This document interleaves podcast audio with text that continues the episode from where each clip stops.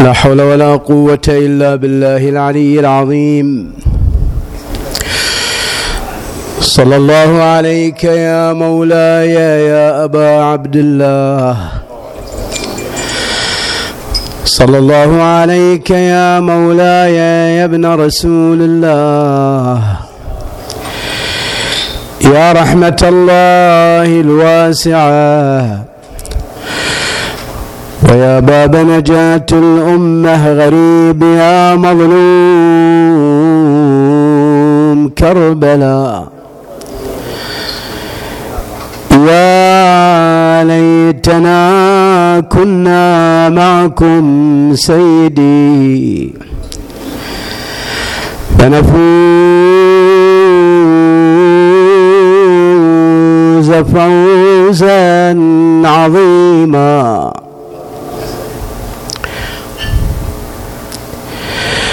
أما أنا أما أنا تركي موبقات الجرائم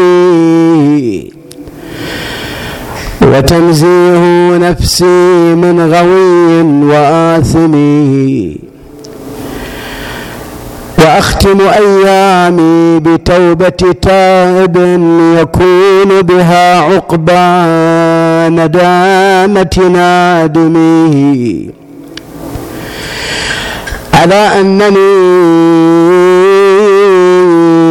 مستمطر غزر صيب من العفو يهمي من غزير المكارم. سامحوا بدمعي في قتيل محرم. سامحوا بدمعي في قتيل محرم. صحائف قد سودتها بالمحارم.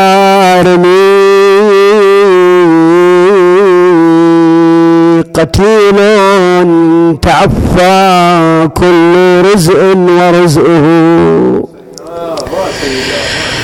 جديد مع الأيام سامل معالمي قتيل بكاه المصطفى وابن عمه. علي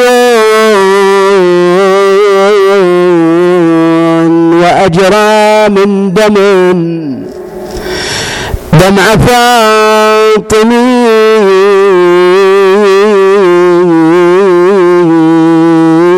وناحت عليه الجن حتى بدا لها.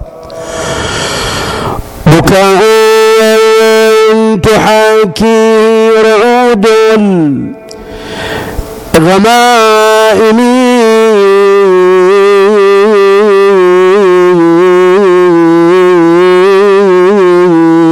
فلهفي لمولاي الحسين وقد غدا. وحيدا فريدا في وطيس الملاحم يرى قومه صرعى وينظر نسوة. تجلببنا جلباب البكاء والمآتم فلما أراد الله إنفاذ أمره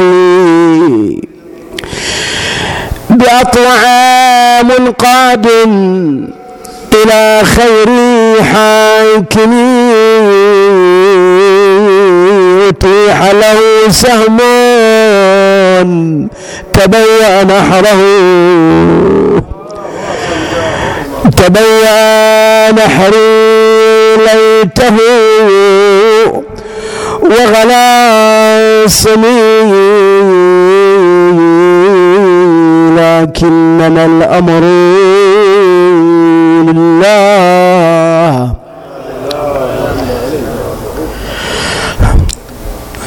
لا حول ولا قوة إلا بالله العلي العظيم.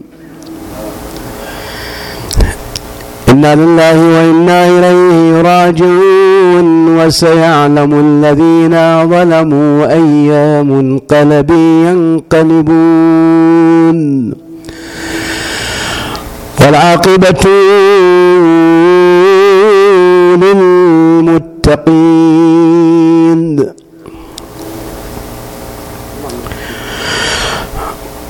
قال عز من قائل في محكم كتابه بسم الله الرحمن الرحيم. وقال لهم نبيهم إن آية ملكه أن يأتيكم التابوت فيه سكينة من ربكم. وبقية مما ترك آل موسى وآل هارون تحمله الملائكة. آمنا بالله. صدق الله العلي العظيم. صلى على محمد وآل محمد. اللهم صل وسلم.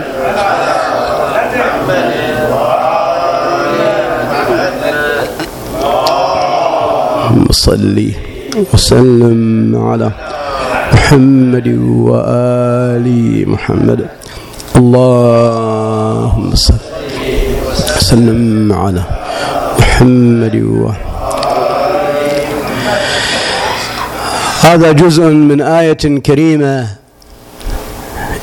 جاءت في سورة البقرة. وهذا الجزء من هذه الآية في الوقت نفسه هو فصل من فصول ذلك الحوار بين نبي من أنبياء بني إسرائيل وبين قومه. هذا النبي الذي تتحدث كتب التفسير عن اسمه وعن فترة نبوته وقد ذكرت بعض كتب التفسير أن هذا النبي اسمه أشمؤيل وكان نبيا من بعد موسى كما تقول الآية السابقة. هؤلاء المجتمع وذلك الملأ من بني إسرائيل فاتحوا ذلك النبي وقدموا له مبررات طلبهم الجهاد والقتال في سبيل الله. هم قالوا بأنهم أخرجوا من ديارهم وأموالهم وأنهم بالتالي يريدون استرداد تلك الحقوق. فالنبي أخذ عليهم الثبات في الموقف قال أخاف أنكم ما تثبتون عند هذه الكلمات إلا أنهم قالوا وما لنا ألا نقاتل. المبررات موجودة. على كل حال فلما جاءه الوحي الإلهي بذلك التعيين وبمواصفات ذلك المعين ابتدأت الاعتراضات الواحدة تلو الأخرى. ولقد ذكرنا في بعض المجالس قسما من تلك الاعتراضات ونحاول أن لا نعيد. فيما يتعلق بهذا الجزء من هذه الآية المباركة النبي قال لهم إن هذا القائد المعين يحمل مواصفات علمية وجسمية بالإضافة إلى أن له معجز. كما هي الحالات في مثل هذه المناصب الإلهية. هذا المعجز إن آية ملكه أن يأتيكم التابوت. التابوت طبعا. هذا شيء مقدس عند ذلك المجتمع عند بني إسرائيل. قصته فيها فصول متعددة. يعني تبدأ من ولادة نبي الله موسى. نعم. أن أقضي فيه أن ألقيه كذا في التابوت. ف من أول ولادة نبي الله موسى جاء الأمر الإلهي بأن يوضع ذلك الوليد الجنين في التابوت ويوضع التابوت في النيل يأخذه عدو لي وعدو له. وهذا هو الحفظ الإلهي الذي لا يطرأ على البشر كيفية نعم حصوله. وبعد ذلك ارتبط أيضا هذا التابوت وهو صندوق طبعا خشبي ويمكن إحنا استخدامنا لا استخدام يعني جزئي ولهذا يخوف شوية. لا هو عبارة عن نعم خزانة يوضع فيها الشيء العزيز. نعم بعد ذلك أيضا ورد في بعض كتب التفاسير أنه لما ناجى الله نبيه موسى وأنزلت تلك الصحف وتلك التعاليم من باب الاحتفاظ بها ولقيت أيضا في ذلك الصندوق. فزادها طبعا شرفا على شرف يعني أصبحت وعاء لحفظ كتاب الله وكلماته.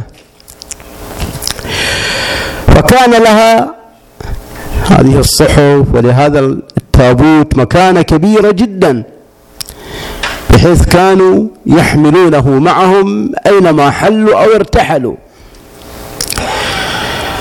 هذه المكانة التي يحملها نعم. جاء الحديث عنها أيضا كآية ومعجزة يحتفظ بها. ذلك آه، الملك. أو الملك المعين اللي الله سبحانه وتعالى عينه. إن آية ملكه أن يأتيكم التابوت.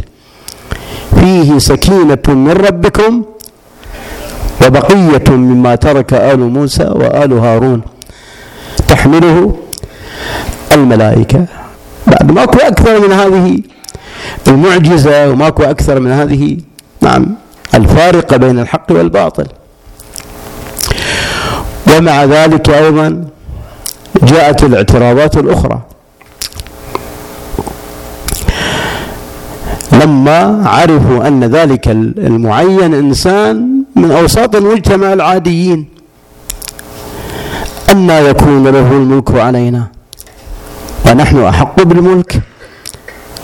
ولم يؤت سعة من المال.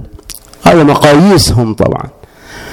مقاييسهم أن هذا الإنسان فقير ما له قيمة. نعم.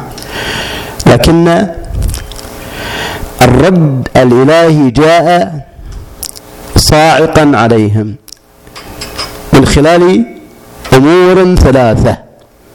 حقيقة مهمة جدا. إن الله اصطفاه عليكم. إن الله اصطفاه عليكم هذا أول فارق. وهو المحور في الحقيقة في هذه الأشياء. إن الله اصطفاه عليكم باعتبار أولا وأخيرا وأهم ما في الأمر أن هذا يخضع للاختيار الإلهي. الصفاء بمعنى أخذ صفوة الشيء. يقال على أن الاصطفاء أبلغ في الحديث من التصفية. أصل الكلمة التصفية. لكن دخول الحروف الزائدة عليها مع مبالغة في الاختيار. إن الله اصطفاه عليكم يعني هذا أفضل ما هو موجود. فهو بالتالي خيرة الله. ثم ذكر أمرين اثنين. وزاده بسطة في العلم والجسم. هذان يميزان آخران.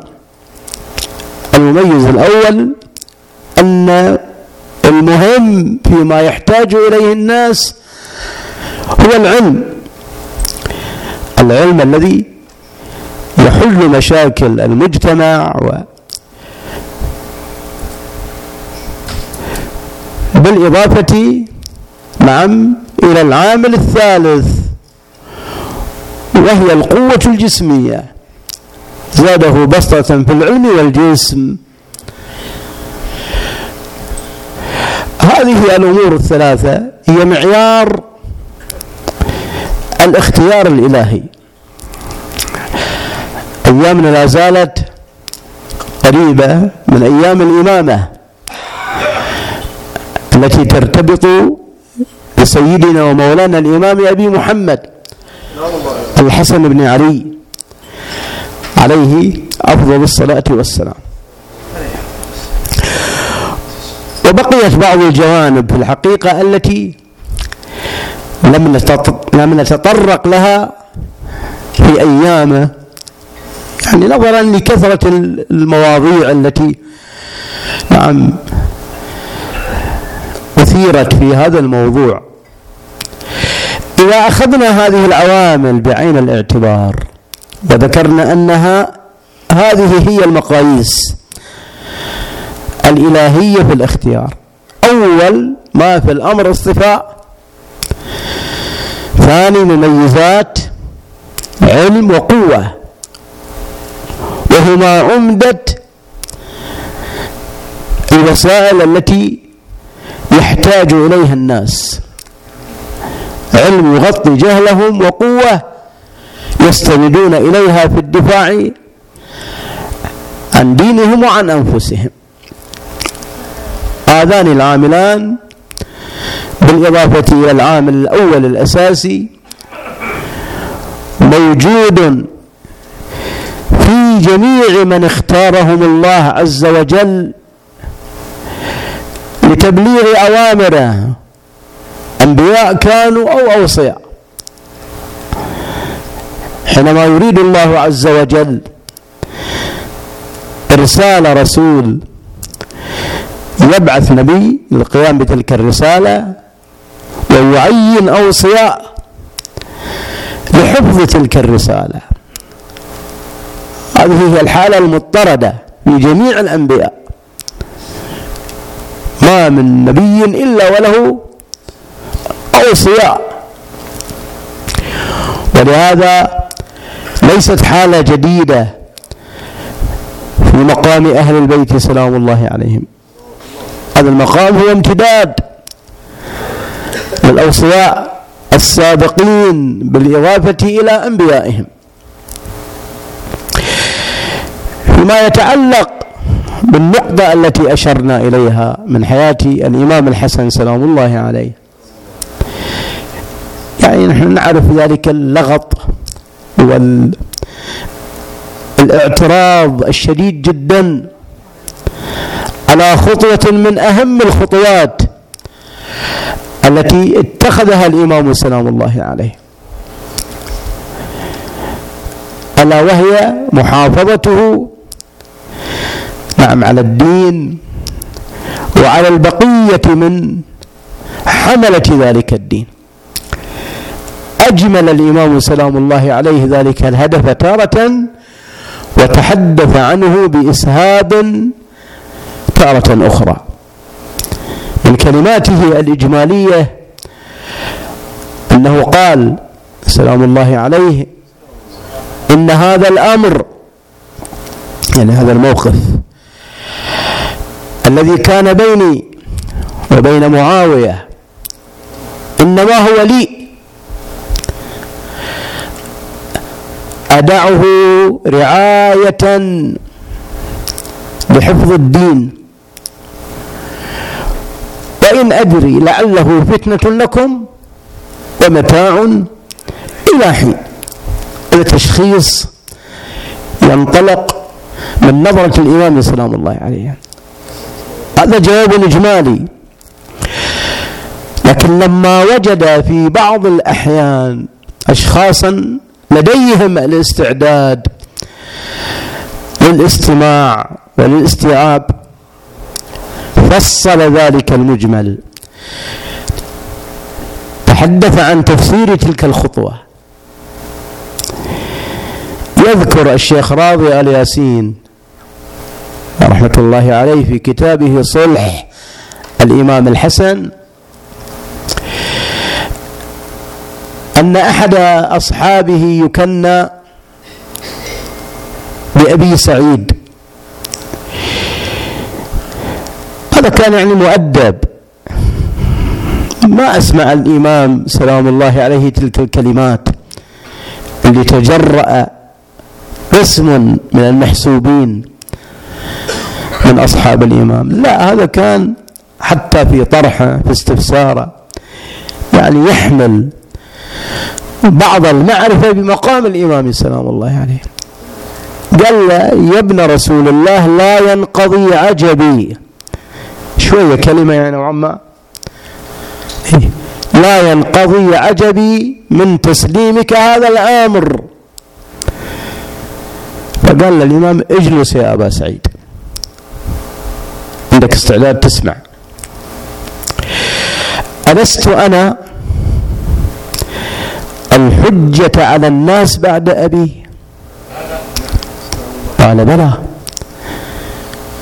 ها هذا مسكتها نعم. ألم يقل جدي رسول الله صلى الله عليه وآله لي ولأخي الحسين الحسن والحسين إمامان؟ قاما أو قعدا قال نعم. قال إذا أنا إمام في قعودي وفي قيامي هذا أنا الحجة المعين. نزولا عند هذه الأحاديث. هذا وحده. ثنتين. يا أبا سعيد علة إلا يعني حكمة. أو لعلها أكثر من حكمة. يعني الحكمة واحتمال أن يكون هذا هو السر. بس لما يقول الإمام علة يعني هذا هو السبب الذي يدور مداره الحكم وجودا وعدم كما يقال. يا أبا سعيد علة مصالحتي لهؤلاء. علة مصالحة جدي رسول الله لمشركي مكة. ماكو موقف مشابه؟ النبي صلى الله عليه وآله ما ذهب إلى الحديبية وصحب معه ذلك الجمع الكثير. وأمضى تلك الاتفاقية والمعاهدة. ولبى بعض المقترحات. أحد يقدر بعد؟ يتحدث حول تصرفات رسول الله؟ يمكن بعضهم. على كل حال. لكن الإمام يتحدث عن الأشخاص المستقيمين في فكرهم فيقول له علة مصالحتي علة مصالحة جدي رسول الله. والرواية تقول كلمة شوية ثقيلة. تقول أولئك كفروا بالتنزيل وهؤلاء كفروا بالتأويل. هذا عندهم مخالفة. واضحة وهؤلاء بعد. لا يقلون عنهم. ثلاثة يا أبا سعيد. لا ينبغي على مأموم إذا خفي عليه وجه المصلحة في تصرف إمام أن ينكر عليه ذلك. ممكن أنكم ما تتبين لكم أوجه المصلحة. ثم استشهد الإمام سلام الله عليه بقضية قرآنية طرحها القرآن الكريم. وفي استشهاد الإمام لها حجة بناء على هذه الرواية. يقول يا أبا سعيد إن الخضر خرق السفينة وقتل الغلام وأقام الجدار. هذه قضايا يتحدث عنها القرآن الكريم. كيف كان هذا البعث؟ كيف كان هذا نعم الوضع؟ مو هذا نحن بصدده. لكن القضية أن هناك تصرفات كما يقول القرآن الكريم اعترض عليها منه نبي من أنبياء الله. ربما لا نفقه وجه هذا الاعتراض لكن نعترض على كل حال. ولما أبان له الحكمة اتضحت الصورة. وهكذا تحدث الإمام سلام الله عليه عن هذه القضية التي هي قضية الإمامة في الحقيقة. يعني أهم شيء في موضوع الإمامة هي الطاعة للإمام. وهذا شيء مهم. الطاعة التي الله سبحانه وتعالى أمر بها بالأساس لنبيه صلى الله عليه وآله. وما أرسلنا من رسول إلا ليطاع. وهذه الطاعة المفترضة للنبي صلى الله عليه وآله والرسول هي تنسحب طولا لأوصيائه من بعده أيضا وجوب الطاعة. وهذا هو العنصر الذي طالما شكا منه أئمة أهل البيت سلام الله عليهم. وركزوا عليه في الوقت نفسه. يقول الإمام أمير المؤمنين سلام الله عليه في إحدى خطبه. أيها الناس إن لي عليكم حق ولكم علي حق. هناك حقوق متبادلة بين الراعي وبين رعيته. فأما حقكم فتوفير فيئكم عليكم. شوف الرعاية شوف الشعور. حقكم توفير الفيء. يعني حل حاجاتكم المادية. توفير فيئكم عليكم. هذه مسؤولية الراعي أمام رعيته. إنه ما يدع لهم حاجة مادية. وتعليمكم كي لا تجهلوا. الله. هذا أيضا من حقوق الرعية على راعيها ورفع الجهل عنهم تعليمهم حتى يرتفع الجهل. بعد وتأديبكم كي ما تعلموا. فرق ترى بين التعليم والتأديب. التعليم قد يكون يعني معلومات وأجوبة لأسئلة بس التأديب لا غرس تلك التربية ولا يقولون تربية وتعليم. صحيح؟ وتأديبكم كيما تعلموا.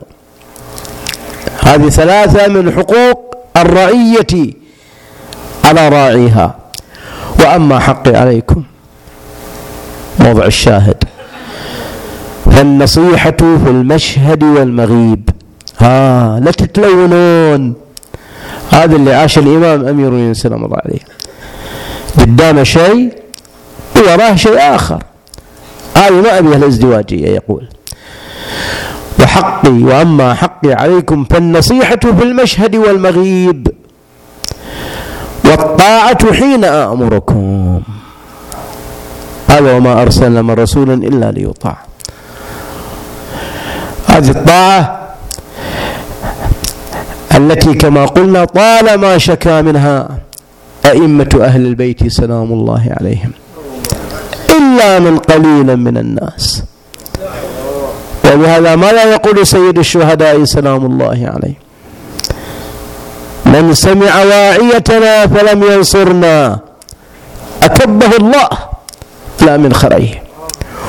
ويقول حق عبيد الله بن الحر الجعفي أنصحك تبتعد.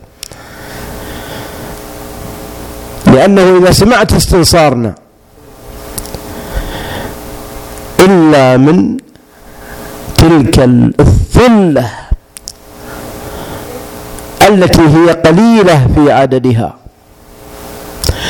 وحف به إذ محص الناس معشر نمتهم إلى أوج المال مكارمه فمن أشوس ينميه للطعن حيدر. وينميه جدا في قرى الطير. هاشمه هذا أهل البيت. وصحب تفانى في حمى الدين لم تهن لقلتهم بين الجموع عزائمه. إلى أن ثووا دون الشريعة صرعا. إلى أن ثووا دون الشريعة صرعا كما صرعت دون العرين. ضراغم